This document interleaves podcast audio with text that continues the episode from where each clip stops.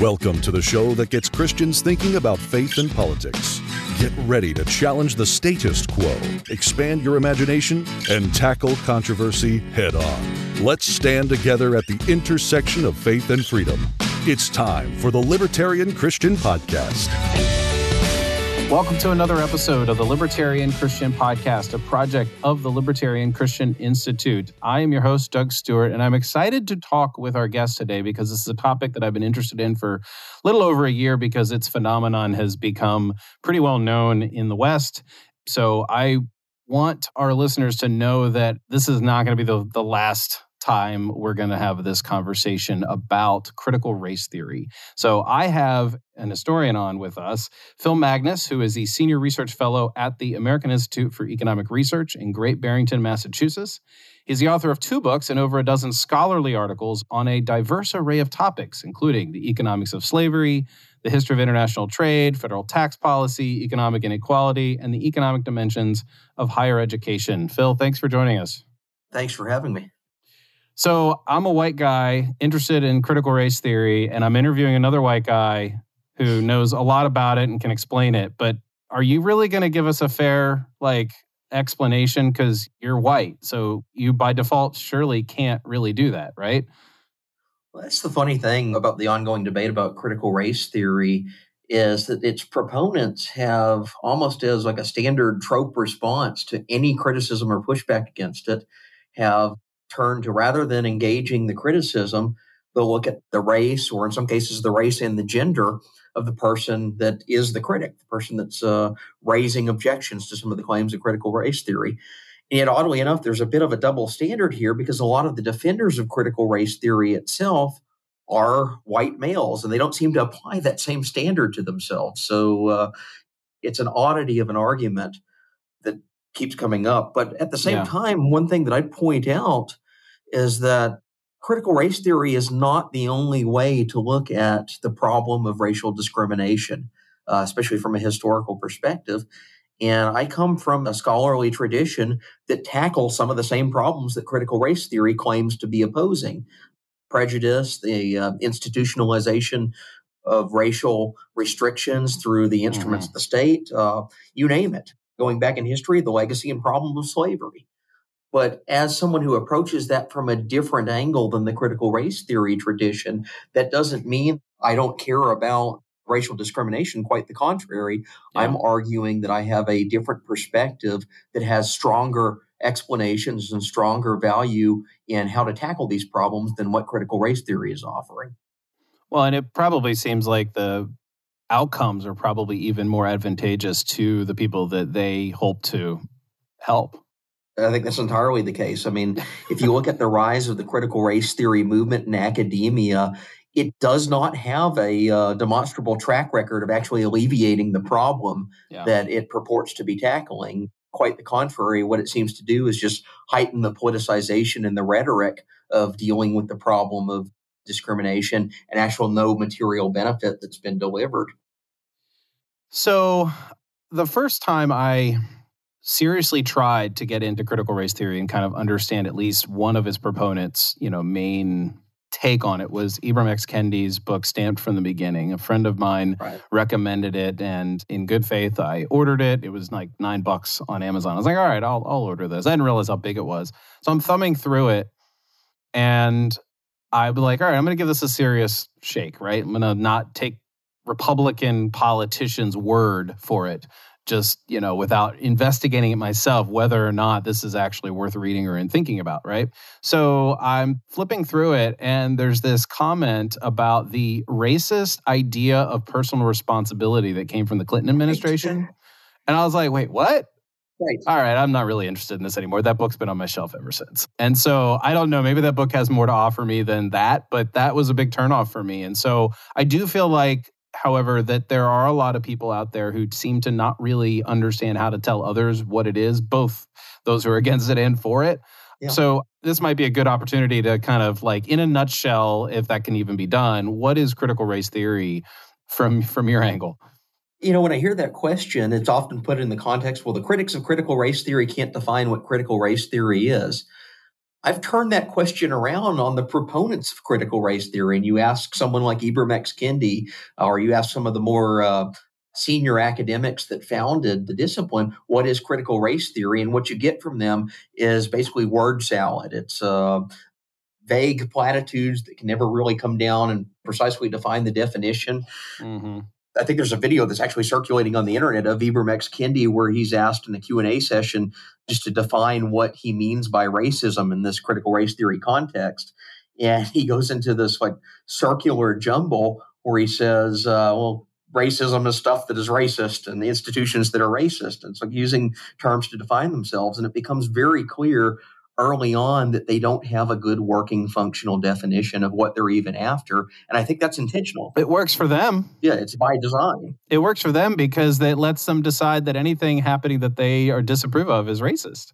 Right. So they've got a blanket term, a blanket concept that is poorly defined and oftentimes doesn't even really mean anything. But what they use is uh, that's an opportunity to pivot into these very strong far left ideological priors, which is what you mentioned in the Kendi book about rejecting individualism. And you find that they reject free market capitalism, they reject classical liberalism and values such as free speech and the Bill of Rights when they conflict with their ideological priors.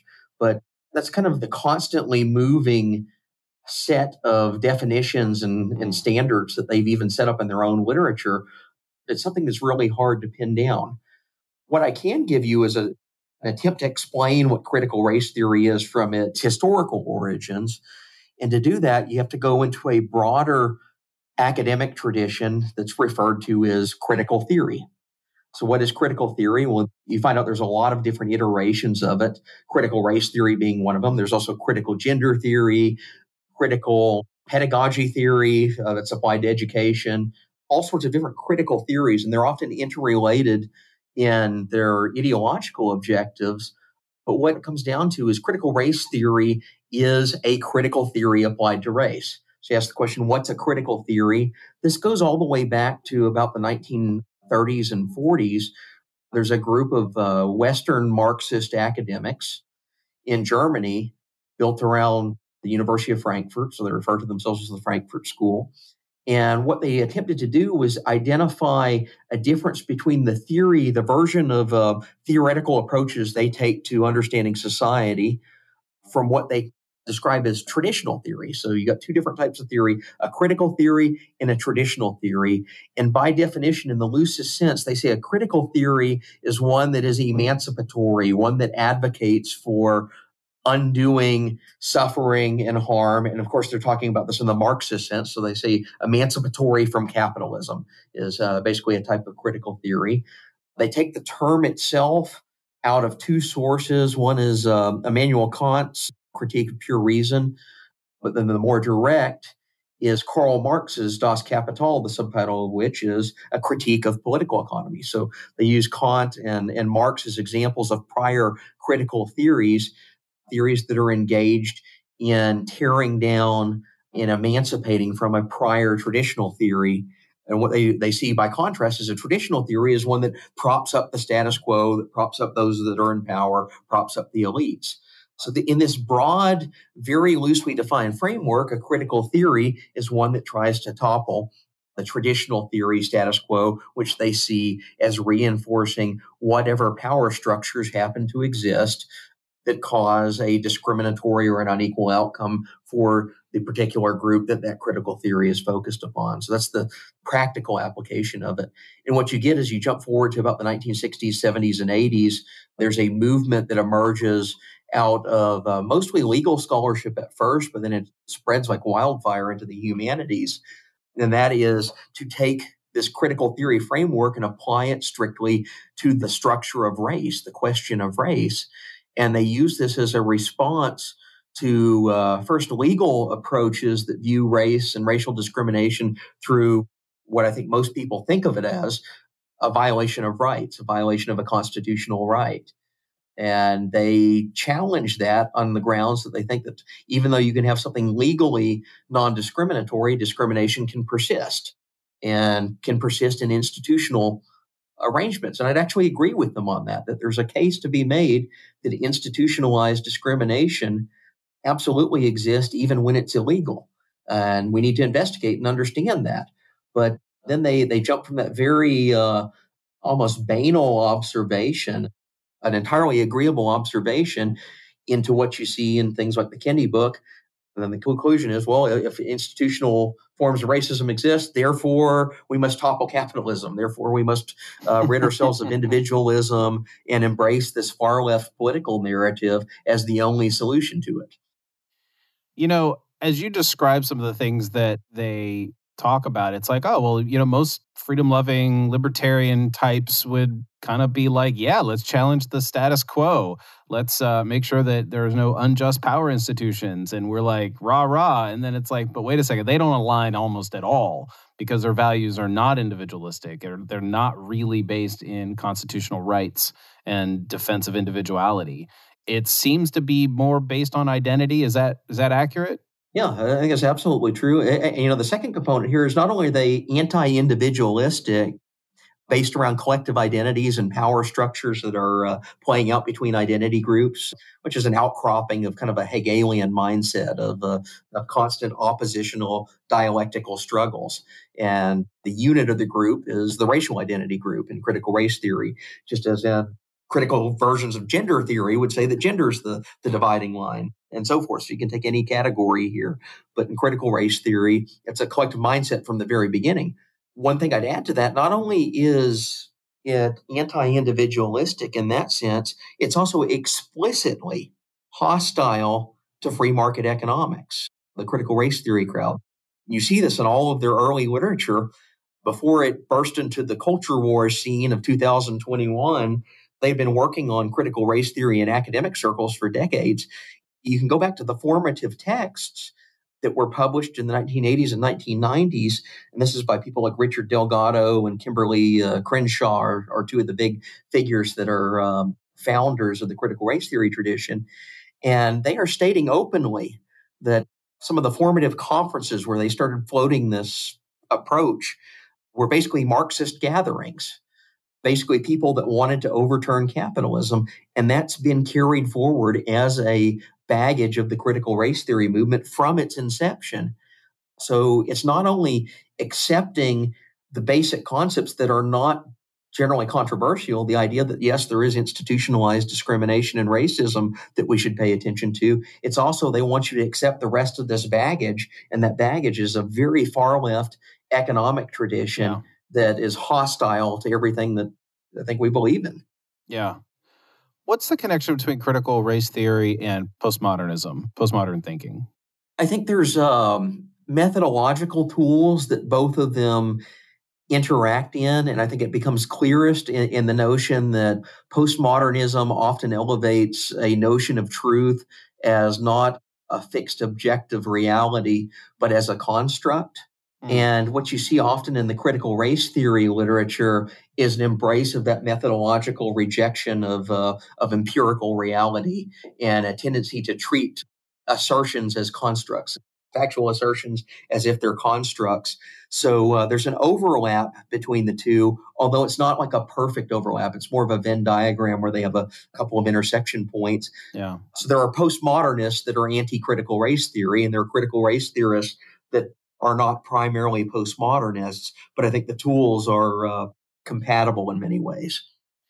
You know, it tends to be easier to reject something when 100% of it is like just worthy of writing something off, right? Like being like, nope, you're completely wrong and so forth. But there's an appeal to what's going on with critical race theory or even not by name what people are doing. And they're like, oh, well, we want to we want to reduce racial tensions and we want to eliminate where racism still exists and we want to you know make sure that systemic injustices are not disproportionately against black people or whatever it might be and there's a lot of attraction there. And Absolutely. you know like we've already talked about there's the there's a lot of attraction even in the theory of like critiquing the status quo and so forth. Right right. But I think that almost makes it more dangerous because then people get sort of sucked into the tribe, if you will. We right. I know John McWhorter calls it a religion, yeah. which we could talk about a little bit later. But yeah, I mean, what what do you think there? Well, there's a very intentional sleight of hand that's played in this literature, and especially the uh, the disseminators of this literature, the popularizers, the media, people like Ibram X. Kendi and Nicole Hannah Jones that are public expositors of critical race theory. What they do is they engage in a sleight of hand where they present it as something that's very innocuous sounding and actually uh, something that most people would agree with. We want to end racism. We want to end discrimination. We want to uh, study the legacy of slavery and come to terms with the problems that it created. And I think almost all listeners would agree with that. That yes, we want to end racism. We want to um, end racial discrimination. And they'll present that and they'll say, well, critical race theory is simply trying to end these problems. But that's not what they're doing at all. That's the bait and switch. That's what they hook you in on is something that's very innocuous and positive sounding. And then uh, once they've got you uh, convinced that this is a viable solution to these problems, then it's like off to the races with the Green New Deal and uh, yeah. radically overhauling the American economy and and destroying American capitalism and uh, tax and spend progressivism that redistributes income, like all these unspoken ideological commitments that they just import in through the back door once they've uh, they've hooked you on something that sounds very innocuous and indeed positive.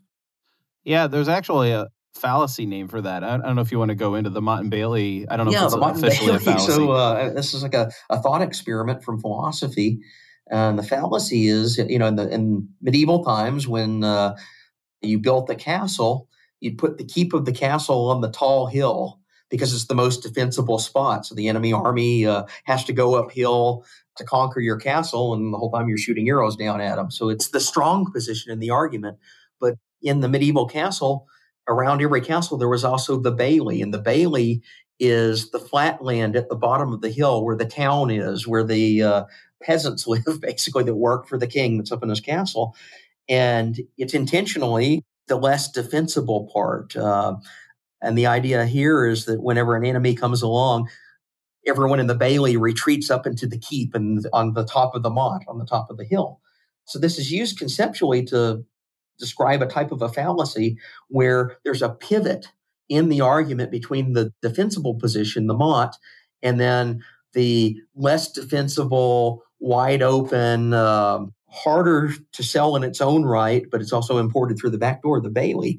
So what critical race theory does is that their motte will be racism's wrong and we need to study institutionalized forms of discrimination. We need to reckon with the history of slavery.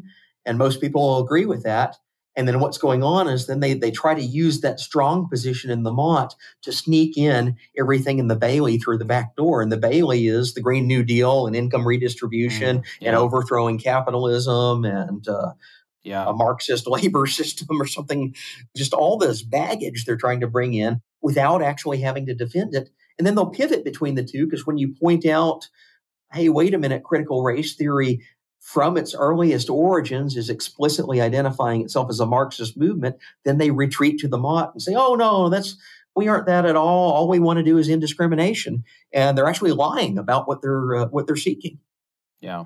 So not everybody values what you and I would value. And if we have friends who are sort of intrigued by critical race theory or are totally captivated by it, whatever it might be, and we're trying to like find common ground, talk to them about it, and sort of at least listen to what critical race theory has to offer so that we can sort of maybe counter with our own arguments, but also just to fully understand it in a better way. Yeah. Is there something good that we can say, hey, you know what? I do agree with this in terms of the critical theory, not the like we want to end racism platitudes type level. Yeah. But like, what is it that you would recommend to like our listeners to be like, all right, if I have a friend who's sort of espousing these ideas and to engage them in a way it's like, you know what, you're right about this. And then somehow have a fruitful conversation because it doesn't seem like everything is completely, absolutely bonkers. I mean, I, I was reading um, Delgado and Stefancic, I think is how, how you pronounce her name. Yeah. They're like little black and red book. It's like a primer. And I was reading it, and they were dealing with particular cases in the justice system where justices were sort of basically like ruling from the bench, yeah. but doing things that were definitely against the status quo. that we would find as good in a sense nullifying right. bad laws against black people and i'm like yeah i'm i'm cool with that right like there right. are some technical things that are actually worth saying okay yeah you got a point there but for me i'll just say for me personally i'm like but liberalism can still get you there better right right i think that's one of the openings that we have that we can point out here is that even where critical race theory has somewhat correctly diagnosed particular problems particular forms of injustice in the criminal justice system or particular institutions that are segregated or that uh, inflict greater harms on black people than they do on white people. That's a starting point to a conversation of asking why? Why do these institutions exist? Why do they persist? And one thing that I've argued in my own academic work and that I, I think we should pay greater attention to is that there are often alternative explanations to some of these same problems, to some of these same phenomena that the critical race theorists see, but they're more robust alternative explanations. They offer a better understanding of why racism persists. So I'll give you an example we can draw from economics. And if you go back to the early 20th century when the minimum wage is, is really coming into vogue as this progressive tool to supposedly improve the working classes, what you find in it, if you dig deeper into the minimum wage literature, especially in that era, it was often explicitly espoused on racial lines. Because when they said we're trying to help the working classes, what they really meant is they were trying to help the white working classes. Mm. So these are uh, progressive racists that see black people as, as worthy of exclusion from the economy. And what they do is they rationalize that if you raise the minimum wage, it's going to put some people out of work. Basic economics is going to tell us that. And if you do it in a segregated society, the very first people that will be fired are African Americans. Hmm. The people that are seen on the margins of society or the, the very bottom of the social ladder in a deeply racist society, it's going to be African Americans that are harmed the most by minimum wage legislation. But if you're an advocate for the white working class, which many of these people were at the time, that was their tool to raise wages among white workers is you, you, basically take away the jobs of black workers. Mm. So you're saying minimum wage is racist and we should cancel it? right. Well, if you look at if you use the same logic, you go historically, it absolutely yeah. was at the turn of the century. Yeah, that's crazy. Hi, this is Carrie Baldwin. And if you like the Libertarian Christian podcast, you'll like our other podcast, Good News, Bad News, a roundtable where you can join me, Matt, Norman, Doug, Aaron, and others analyze the news from a libertarian Christian perspective. Check us out on YouTube, your favorite podcast app, or on libertarianchristians.com slash roundtable. Well, let's go back in history a little bit more and uh, talk about the 1619 Project. And I did not subscribe to the New York Times. And I guess it would be 2019 that they were kind of launching this project. Am I right? Right, right. Yeah, so, so August 2019. Yeah, yeah, right. Because that would have been, you know, 400 years. So the the only exposure to the 1619 project I had was your Facebook posts about, about, it. Yep. And yep. it was like I had literally no interest in reading this like chock full of like error laden I, I don't know. It's just like I don't even know why anybody would be interested. Maybe you could explain why the phenomenon has morphed and your role in, in that a little bit. So what was it and what were they trying to do? I mean, why is it called that and so forth? Yeah, yeah. So um, it started in August 2019 as an investigative issue of the New York Times Magazine to explore the 400th anniversary of the arrival of the first slave ship in Jamestown, Virginia. And in doing so, the magazine issue was framed as a historical reckoning of the long legacy of slavery, basically from 1619 to the present day. So you have slavery from 1619 till its abolition in 1865. That's the era of slavery. And then the legacy of slavery is the problems that have persisted because of slavery ever since then. And again, in the most innocuous sense, this is a very worthyable project. I was originally excited when I opened the newspaper that morning and saw, hey, they're doing a, uh, a cool new project on slavery. I work on slavery. I write on slavery. This ought to be interesting for me. And then I start to read it. And it was very much unlike any prior effort that the New York Times had done on this exact subject. The one that I, I use as the point of contrast most directly is About five years before this, the New York Times did a 150th anniversary series on the American Civil War. So they called the series Disunion, and it was a scholarly investigation of everything that had happened since the Civil War, trying to explain slavery, its legacies, the outcomes of the war, the day by day history of the war. So it was a multi part series that ran for five years almost through the anniversaries. And it was done from a very scholarly perspective. It had multiple different viewpoints were represented, cutting edge scholarship. I even wrote a few pieces for it myself, but I was one of hundreds of contributors to this thing. And here they are five years later, what could have been like a successor project to Disunion.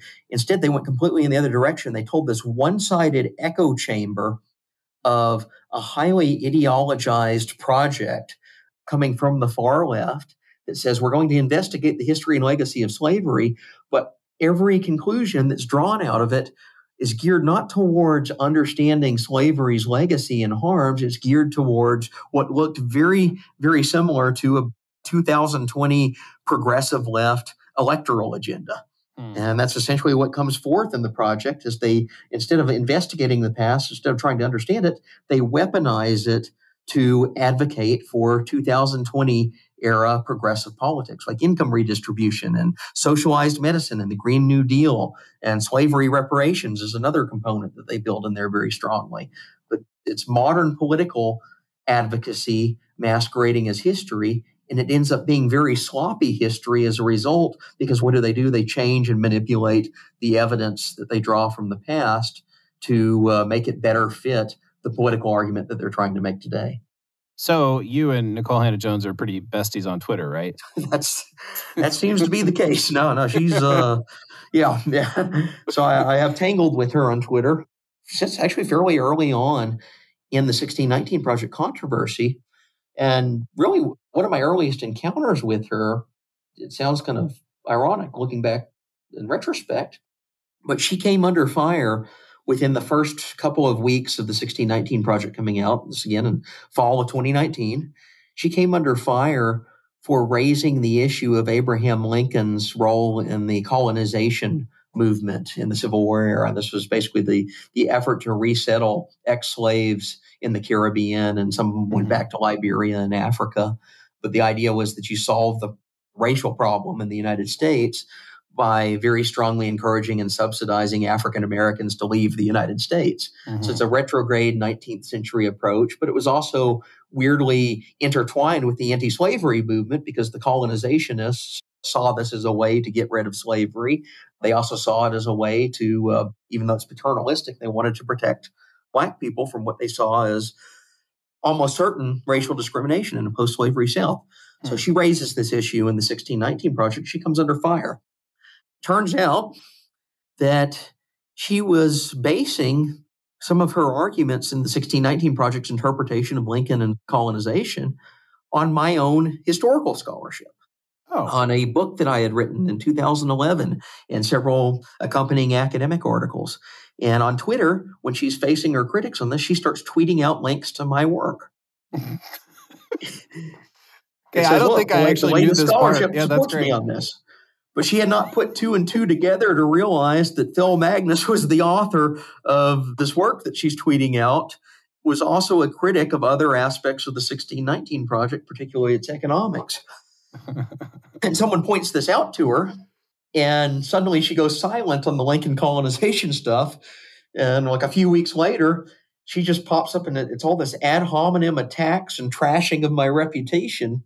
The same type of approach that she's taken to pretty much all of her critics. Any historian that's gone after her on a factual, substantive basis has come under personal, almost defamatory attacks where she, yeah. she'll jump in and say, Well, you're not a true historian. Uh, yeah. Or uh, she, she called Gordon Wood and James McPherson and uh, Victoria Bynum, Jim Oakes, some of these very prominent Civil War historians and Revolutionary War historians that critiqued her, she said, "Oh, well, they're just white historians. We should uh, reject them." So it's back to that question you asked at the beginning of the podcast. they weaponize race to dismiss their critics.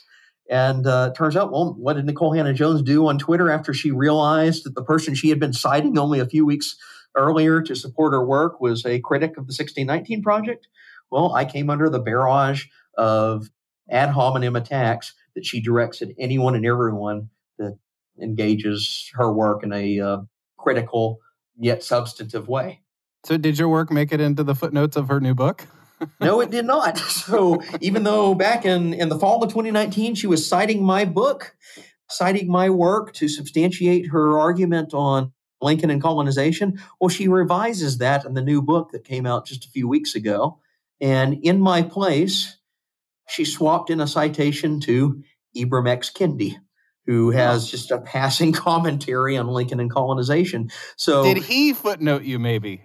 Uh, not that I can tell. Uh, I can't uh, from from Kendi's book. Uh, it doesn't seem to be a very deep historical analysis of Lincoln's colonization efforts. Rather, he's just kind of repeating talking points that he's gleaned from the uh, popular media and secondary sources. So it's not really a scholarly approach. Yeah. Okay. Yeah. So maybe I misunderstood the storyline there, or maybe I just only saw some of it or whatever. But I think you did affect somewhat of their like title changes or subtitle changes in yes, there by yeah. pointing so, out. Um, this came about in the Matthew Desmond essay, which is a train wreck. It's the essay on capitalism and slavery. And Desmond is this far left sociologist who has never written so much as a word on the history of slavery before he was tasked with this article.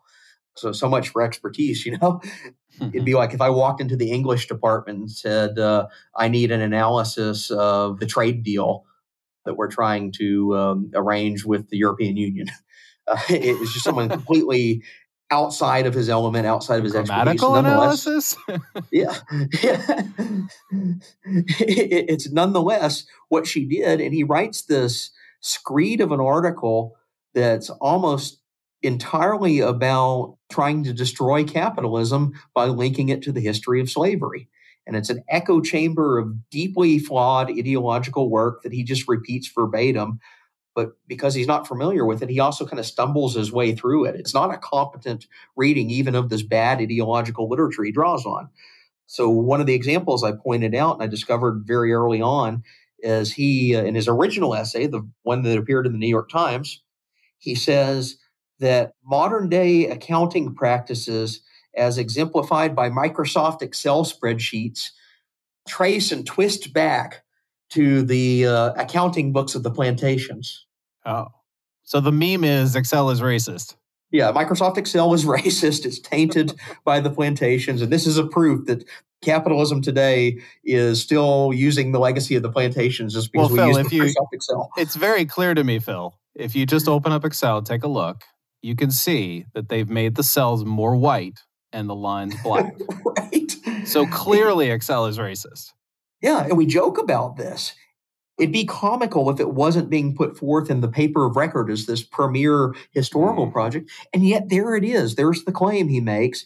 And you're reading this, it's like a head scratcher, but it gets even worse than that. To back up his claim, he cites this book by Caitlin Rosenthal called Accounting for Slavery, which is a history of how accounting was done on the plantations. Hmm. Desmond misread Caitlin Rosenthal's book because I opened it. I, co- I, got, I have a copy of the book and I opened it, and there on like page eight of the book, as she's laying out her project, she says, I want to clarify something for my readers. I am not claiming that Microsoft Excel traces back to the plantation books. I'm not claiming an origin story here. Oh my word. So here's this out of his league, arguably incompetent sociologist that's coming from a far left perspective that must have just glossed over that section. And then he completely transposes it and prints it in the New York Times. And I point this out as an error to the editor of the New York Times Magazine, Jake Silverstein, and I get kind of this mealy mouthed response, this uh, this evasive, well, this is just interpretive disagreements on language, and we don't see it as the error that you do. And I'm, and I'm sitting here saying, Like look, what? right here, go to page eight in this book. He clearly misrepresented the source.